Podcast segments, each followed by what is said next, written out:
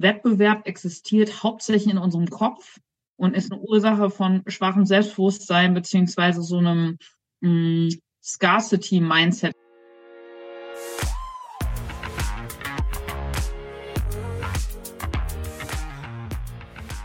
Willkommen bei der Extrameile, dem Podcast für Macher und Vordenker, die aktiv daran arbeiten, ihre Vision Wirklichkeit werden zu lassen und dabei Grenzen überwinden. Zu Gast habe ich heute Dr. Priscilla Schelp, Profi im Netzwerk und Community Building und die Gründerin von NetworkX. Willkommen. Hi Allan, ja, vielen Dank für die Einladung. Ich fühle mich geehrt. Danke dir. Ich habe es ja schon gerade angeteasert, dein Steckenpferd ist das Netzwerken und vielleicht kannst du uns nochmal genauer erläutern, wie du zu dieser Leidenschaft gekommen bist und was du denn eigentlich damit genau anfängst.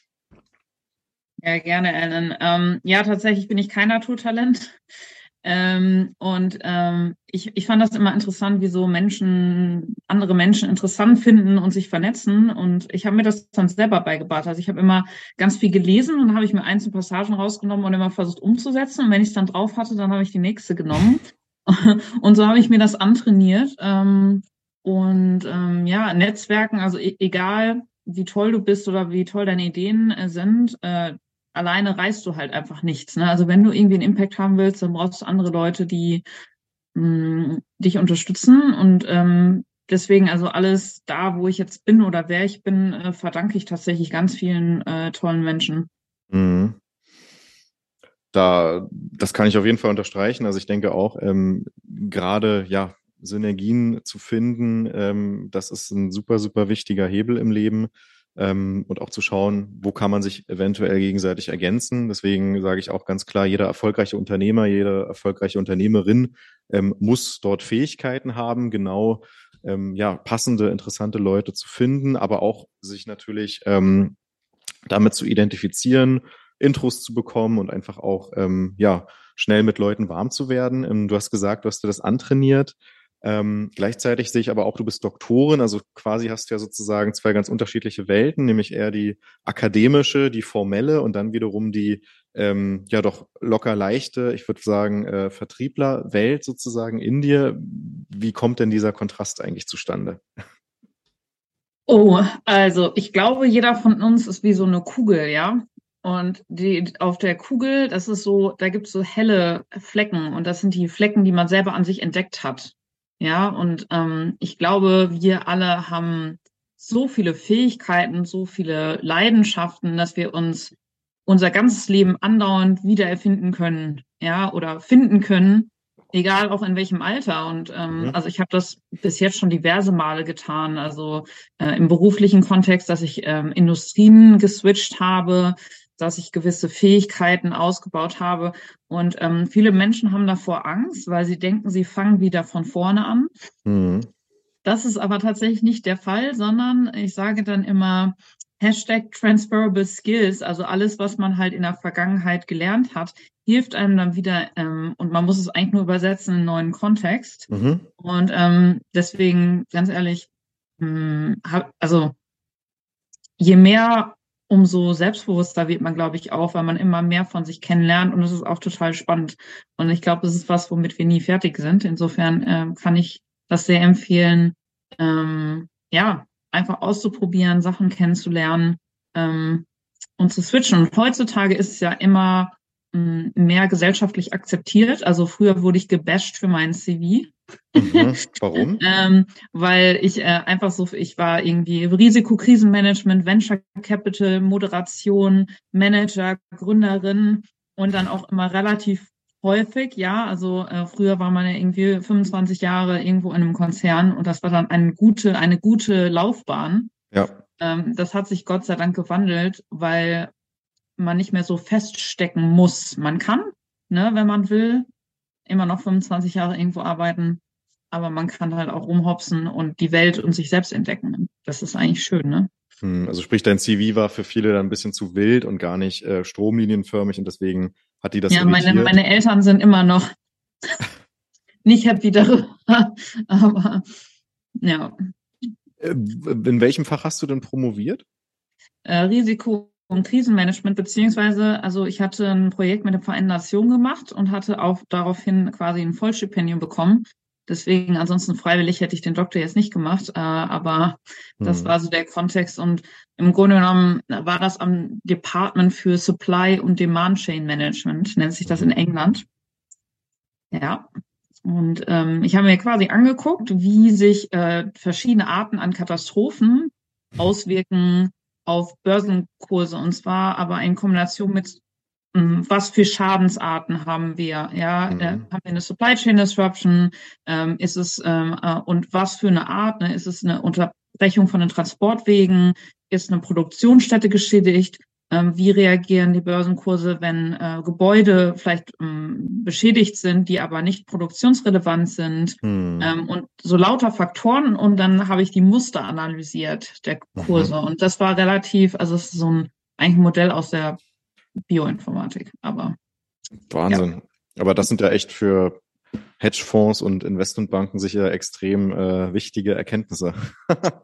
Ja, tatsächlich habe ich jetzt einen Buchcontract bekommen, also dafür. Aber Bücher schreiben, muss ich dir nicht erzählen, Allan, ist Arbeit und es ist zeitaufwendig. Insofern mal das gucken. Stimmt, ja. Ja. Spannend. Wenn ich jetzt Gründer bin oder Unternehmer, CEO und eigentlich im Alltagsgeschäft versinke, was würdest du dann an die Hand geben, um ein gutes Netzwerk aufzubauen? Also wie schafft man das? Braucht man dafür tatsächlich immer eine physische Anwesenheit oder was würdest du einem vielbeschäftigten Unternehmer da quasi mitgeben wollen? Also erste Sache ist, wenn ich das viel beschäftigt höre, dann wachsen wir schon so Hörnchen, weil jeder von uns ist beschäftigt. Es gibt so viel zu tun. Und ich sage dann immer, egal ob es irgendwie, das Beispiel ist etwas obsolet, aber egal ob es irgendwie Angela Merkel ist oder irgendwie einer von uns, wir haben alle 24 oder der Papst oder sowas, ja, wir haben alle 24 Stunden am Tag. Und das ist eine Frage von Prioritäten. So. Und das Hauptproblem, was dahinter liegt, ist, dass die meisten Leute denken, Networking ist irgend sowas fluffy Ding und es ist Arbeit und es ist blöd. Und der Grund dafür ist A, dass viele Networking-Events schlecht sind oder viele Leute eine falsche Definition von Networking haben. Ja. Networking heißt nicht, ich gehe dahin und will was von dem anderen, weil man kann Leute nicht anknipsen wie so eine Lampe, ja, sondern, und deswegen, das ist auch der Grund, wo die meisten Networking-Events einfach nicht gut sind, weil die Leute da alle hingehen, was wollen und alle traurig und alleine nach Hause gehen, ja. Und im Grunde genommen für mich heißt Networking, deswegen mag ich das Wort nicht, weil es eigentlich ziemlich verdorben ist, ja. Networking heißt, jemanden zu treffen, ein ehrliches Interesse zu haben, die Person kennenzulernen, rauszufinden, wohin will die Person gehen und kann ich sie irgendwie auf diesem Weg unterstützen. So, und das Thema, das ist die erste Sache. Die zweite Sache ist, dass viele Menschen Networking als sehr transactional sehen, insofern dass viele Leute wollen einen direkten Return on Investment. Das hast du bei Netzwerken nicht. Aber also ich weiß, dass mein Leben komplett anders ausgesehen hätte, hätte ich mir diese Netzwerke nicht aufgebaut. Also ich war total bestimmt für die Mittelmäßigkeit als ADHS-Kind mit relativ normalem Background und habe mich erfolgreich gewehrt. Aber du kannst halt nicht antizipieren, was genau passiert. Und deswegen sage ich immer, Networking ist die Erwachsenenform von Überraschungseiern, ja. Also es passieren dir, wenn du, je toller dein Netzwerk ist, umso häufiger und umso bessere Sachen passieren dir, weil du gibst, du lernst Leute kennen und es kommt irgendwie in irgendeiner Form zurück, die total überraschend ist. Und tatsächlich ist, ich meine, das Tolle am Leben sind ja die Experiences, die wir machen, die Erfahrungen und auch die tollen Sachen, die uns zufällig passieren. Und das heißt, durch Netzwerken kannst du diese Frequenz deiner und die Größe deiner Ü-Eier, die du quasi bekommst, erhöhen und das Leben wird automatisch auch viel more meaningful und interessanter, weil du diese tollen Interaktionen hast, weil du überraschend wirst, du irgendwo hier eingeladen, es gibt hier eine Opportunity und das ist, das entwickelt so eine Eigendynamik und tatsächlich am Anfang merkt man das noch nicht so und dann geht das Netzwerken ist exponentiell. Ja, und deswegen. Also ich sehe es ja, also ich kann dir da nur allen Dingen beipflichten. Ich sehe das ja so wie mit vielen Dingen im Leben. Es gibt immer Aspekte, die sehr leicht von der Hand gehen, die sozusagen sehr natural sind, nämlich sich mit jemandem unterhalten, schnell mal Kontaktdaten austauschen. Und dann gibt es sozusagen Aspekte, die ein bisschen Arbeit beinhalten, was ja auch überall der Fall ist. Und ich habe mir halt immer sozusagen zur Aufgabe gemacht, wenn ich irgendwie Visitenkarten habe oder Kontakte, ich fotografiere mir das ab. Ich mache mir schon beim Gespräch quasi ein paar Notizen und auch eine gewisse To-Do, was danach folgen soll, weil ich das Gefühl habe, ganz viele sind gerne bei den Events, lernen Menschen kennen, aber machen danach gar nichts mehr. Und diese vielleicht größere Mail oder die Sprachnachricht, wie man dann das Ganze fortsetzt, da steckt ja tatsächlich dann die wahre Energie dahinter, weil man ja oft eher einen Funken aufnimmt und dass der Funke dann ein glühendes Feuer wird, das erfordert dann ein bisschen Arbeit, aber da reichen dann ja auch wenige Kontakte, die man dann gut weiterverfolgt und dann entwickelt sich ja da was wirklich Großes draus. Also ja, stimme ich dir total zu. Also ich sehe es halt einfach so. Also das mit dem Kontakt bleiben, das ist für viele Arbeit. Also es gibt 1, 2 Tricks. Also ein Trick, ich schreibe, wenn ich eine Person kenne, ich muss Sachen immer sofort machen, weil in meinem Kopf ist immer super viel los. Mhm. Und das heißt, ich schreibe den Leuten eine LinkedIn-Nachricht und sage, hey, es hat mich total gefreut. Und ich schreibe ihnen, was mir an ihnen aufgefallen ist, positiv. Ja, ja, weil das ist das, wie ich mir Leute merke, was ich mit ihnen verbinde. Also ich freue mich tatsächlich. Und zum Beispiel, das ist, wenn jemand irgendwie ein super großes Herz hat oder mir irgendwas, was sie gesagt haben, gefallen haben, dann ist es meine Connection im Kopf und ist gleichzeitig Wertschätzung ihnen gegenüber. Und sie wissen, ich habe ihnen nicht irgendeine blöde Standardnachricht geschrieben, sondern ich meine es halt wirklich. Und ich schreibe auch, wo wir und wann wir uns getroffen haben. Das heißt, falls ich irgendwann mal, weil ich ja viele Leute treffe, dann irgendwie nicht mehr ganz genau weiß, wann oder wie das war, kann ich zurück in die Nachricht schauen. So, das ist eine Sache, die ich mache. Die andere Sache ist, viele Leute wollen in Kontakt bleiben, aber wissen nicht wie. Weil du lernst ja irgendwann jemanden zum ersten Mal kennen und dann hast du diesen Weg von dort zu einer Freundschaft oder einer Businessbeziehung. So, und dann, wenn du jemanden kennenlernst, bist du ja nicht sofort so dicke, dass du die irgendwie jeden zweiten Tag anrufen kannst oder so. Und dann wissen viele nicht, okay, jetzt habe ich die Person kennengelernt, was mache ich denn eigentlich? Und ein einfacher Weg ist zum Beispiel in Kontakt bleiben über LinkedIn und einfach lesen, was die Person teilt und damit interagieren und damit Interesse zeigen und damit auch mehr verstehen, wie die Person denkt oder was sie macht. Und wenn man dann halt Ideen hat, hey, ich kenne die und die Person oder das passiert gerade, das ist vielleicht hilfreich für die Person, kannst du es teilen. Ja, oder du kannst einfach ein Follow-up machen über Zoom und sagen, hey, mir hat das Gespräch gefallen, lass uns doch einen virtuellen Kaffee trinken, wenn du nicht am selben Ort bist, ja. Oder einfach, irgendwann sollte man sich schon zwischendurch im echten Leben sehen, im Idealfall, aber na klar. Das, und kurze Sache, die ich noch sagen wollte zum Thema in Kontakt bleiben.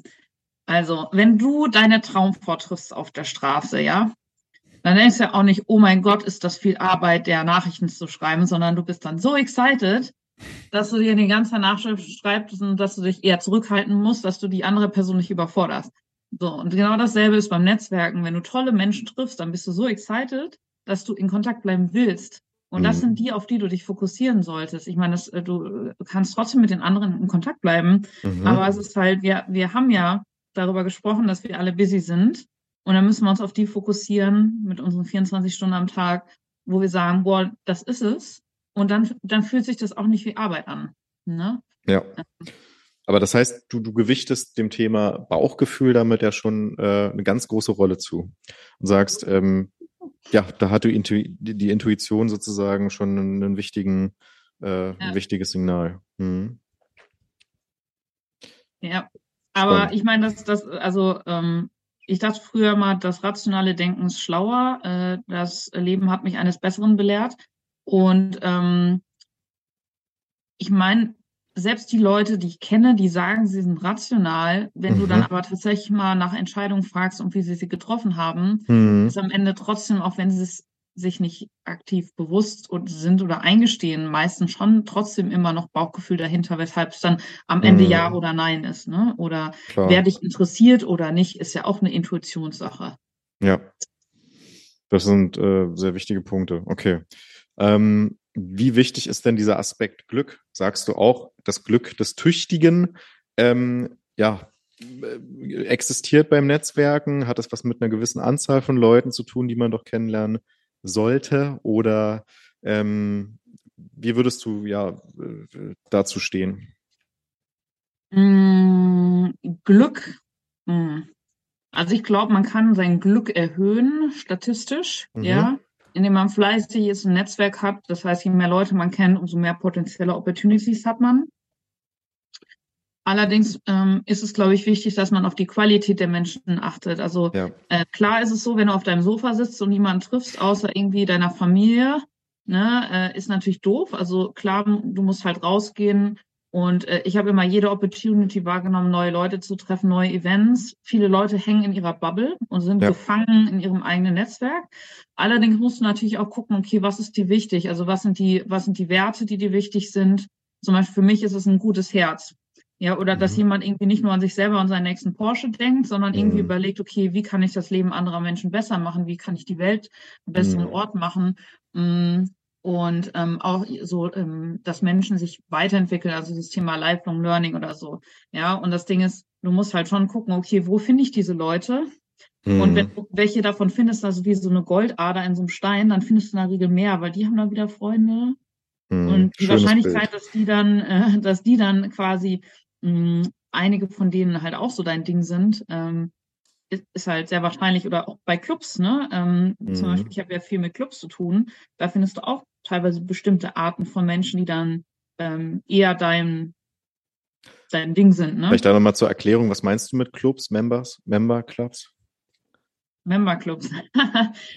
Es gibt tatsächlich Clubs, also mein Startup arbeitet ja mit exklusiven Clubs, gibt es ja in allen Farben und Formen. Ne? Also so große Gruppen sind irgendwie Private-Member-Clubs, die eigene Locations haben, irgendwie eine eigene Villa oder sind irgendwie in einem Hotel und mit eigenen Lokalitäten. Dann gibt's Business-Clubs, Service-Clubs, sowas wie Rotary und Lions, die halt philanthropisch orientiert sind. Du hast natürlich auch so Sportsclubs, irgendwie Yacht und Golf und Polo. Aber es gibt auch super viele kleine Nischenclubs wie irgendwie Kunst und Krypto und internationale Beziehungen und Kultur, was die halt alle gemeinsam haben. Da kann man halt in der Regel nicht einfach so anrufen und sagen, hey, yo, ich will mal vorbeikommen, sondern man muss halt von existierenden Mitgliedern empfohlen werden, damit die eigene Bewerbung überhaupt angeschaut wird. Ne? Ja. Das ist quasi ein Mechanismus zur Qualitätssicherung. Verstehe ich. Und dann hast du von Communities und Netzwerken gesprochen. Ist das eigentlich, also ist das ein Synonym oder meinst du damit unterschiedliche Dinge? Naja, also das überlappt natürlich teilweise, ne? Also eine Community sind halt Menschen, die irgendwie interagieren. Das also Communities, ja, es gibt verschiedene Definitionen oder Kontexte, in denen das gebraucht wird. Es gibt viele Online-Communities, das sind irgendwie Zusammenschlüsse, irgendwie so eine LinkedIn-Gruppe kann eine Community sein. Oder ein Club ist auch eine Community, ne? Das ist quasi wie so, ja, diese Ansammlung und diese Menschen, die miteinander vernetzt sind und interagieren. Ja. Ne? Das ist eine Community und ich sage immer, so eine Community ist wie so ein Teich, das ist ein eigenes Ökosystem. Und im Idealfall ist es positiv und interagiert sehr aktiv und proaktiv und die Menschen kollaborieren. Und ein Problem, was viele Communities oder auch Clubs haben, ist, dass die Aktivität dann halt irgendwann sinkt und das Ding entweder stirbt oder umkippt, ja, und das ist auf einmal irgendwie die, so wenn man irgendwo in den Raum reingeht und man, you feel the negative energy, ne, also deswegen ist es halt, ja, so ein eigenes Ökosystem, so eine Community. Glaube ich, ja, einen Zugang, den vielleicht nicht jeder ganz intuitiv hat, aber deswegen ist es ja umso spannender, dass du da nochmal eine ganz andere Welt eröffnest. Wenn man jetzt sich ein gutes Netzwerk aufbauen will, was sind denn aus deiner Sicht da die wichtigsten 3 Schritte? Also du hast ja schon einmal gesagt, man muss sich darüber im Klaren werden, welchen Mehrwert möchte ich geben, nicht nur nehmen, sondern ich muss mir bewusst werden, was ich auch der anderen Person wahrscheinlich mitgeben kann. Was sind noch weitere Schritte auf dem Weg dahin? Also ich glaube, eine wichtige Sache ist das Mindset. Also ich hatte so eine tolle, für meine Moderation, eine ehemalige Schauspielerin und ja, Moderationstrainerin. Und sie hat immer gesagt, alles, was du denkst, ist für die andere Person sichtbar. Also so wie bei Lie to Me oder Mentalist.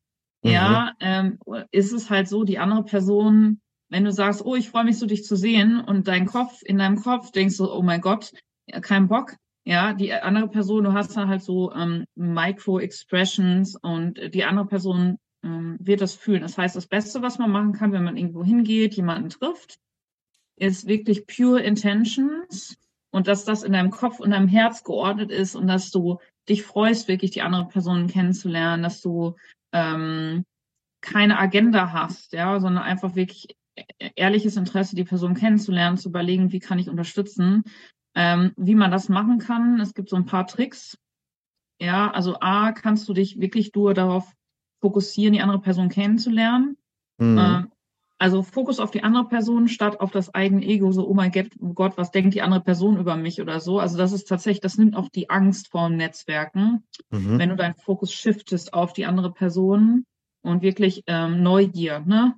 Okay, was macht die Person, woher kommt sie, wo will sie hin? So, und dann ist es wie so ein Ausschaltknopf für diese ganze Social Anxiety.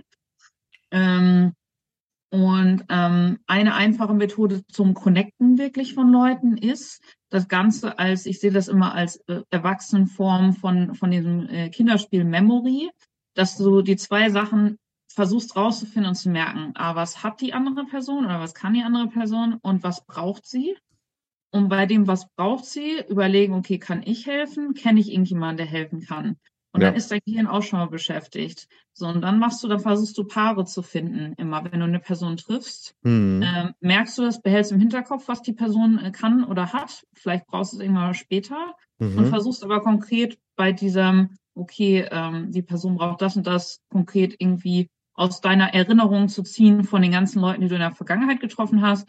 Okay, wer könnte ein Match sein? Cool. Also, habe ich noch nicht gehört. Spannend. Danke. Das sind doch echt ein paar praktische Tipps. So, und dann hattest du ja nochmal erwähnt, für dich als Mensch mit ADHS, dir fiel es schwer, vielleicht manche, auch diese ganze Netzwerkthematik erstmal anzugehen. Du hast dir das selber beigebracht. Also du sagtest von dir, dass du da gar nicht ein Natural Talent bist. Wie konkret hat sich das geäußert und wie hast du da deine sozusagen die Neigung dann überwunden oder wie muss man sich das genau vorstellen? Also tatsächlich hat das, glaube ich, nichts mit meinem ADHS zu tun, sondern eher, ich bin introvertiert eher, ja.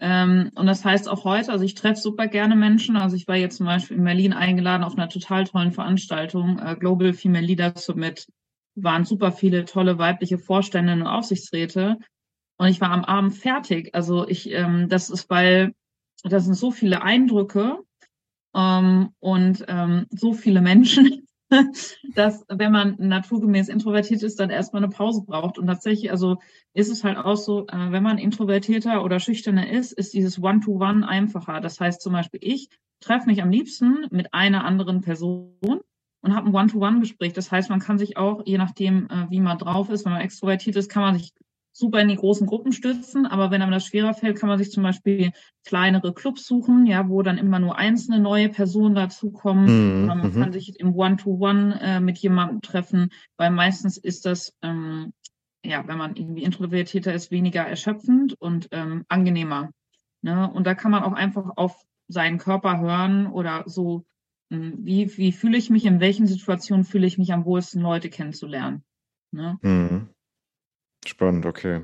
Was gibt es denn in Sachen Networking 2023 besonders zu beachten? Gibt es irgendeinen Trend oder eine Besonderheit, von denen du sagen würdest, das ist gerade wirklich total in, das ist en vogue?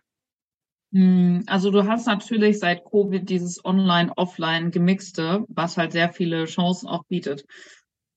Also ich habe auch sehr, sehr coole Leute einfach kennengelernt auf LinkedIn zum Beispiel, ne? Und wenn ich jemand Cooles gesehen habe, habe ich geschrieben, hey, bin bei LinkedIn auf dich gestoßen und ich finde dich cool wegen XYZ, also einfach der ehrliche Grund, bis man virtuellen Kaffee trinken. Was natürlich passiert ist, das haben mehrere Leute für sich entdeckt und ganz oft ist es so, wenn Leute schreiben, ich will einen virtuellen Kaffee trinken oder ich will mit dir kollaborieren, dass sie dich als Kunden akquirieren wollen, das hat das Ganze so ein bisschen kaputt gemacht, ne? Muss man halt ganz ehrlich sagen. Clubhouse war auch so eine Sache. Was jetzt sein kann, das kommt, ist irgendwie Metaverse, ja. Aber ganz ehrlich, im Grunde hat sich nicht so bahnbrechend viel geändert an diesen Grundregeln. Also was halt interessanter wird, ist dieser Aufbau von Personal Brands auf LinkedIn, die dir dann helfen, die richtigen Leute anzuziehen. Du musst da nicht auf die Jagd gehen. Mhm. Das heißt, das ist zum Beispiel eine sehr gute Möglichkeit, die Aufmerksamkeit von Leuten zu bekommen und dass die dich kontaktieren, wenn sie denken, okay, irgendwie you resonate with me. Mhm. Die andere Sache, es geht sehr stark und es geht auch in diese Influencer-Direction. Community Building wird auch immer stärker. Das heißt, durch dieses, und meiner Meinung nach ist es sehr verwoben, durch diesen Aufbau von diesen einzelnen Reputationen bilden sich sehr stark online so Tribes und Communities um Menschen und auch die, sag ich mal, Influencer oder diese Personal Brands, die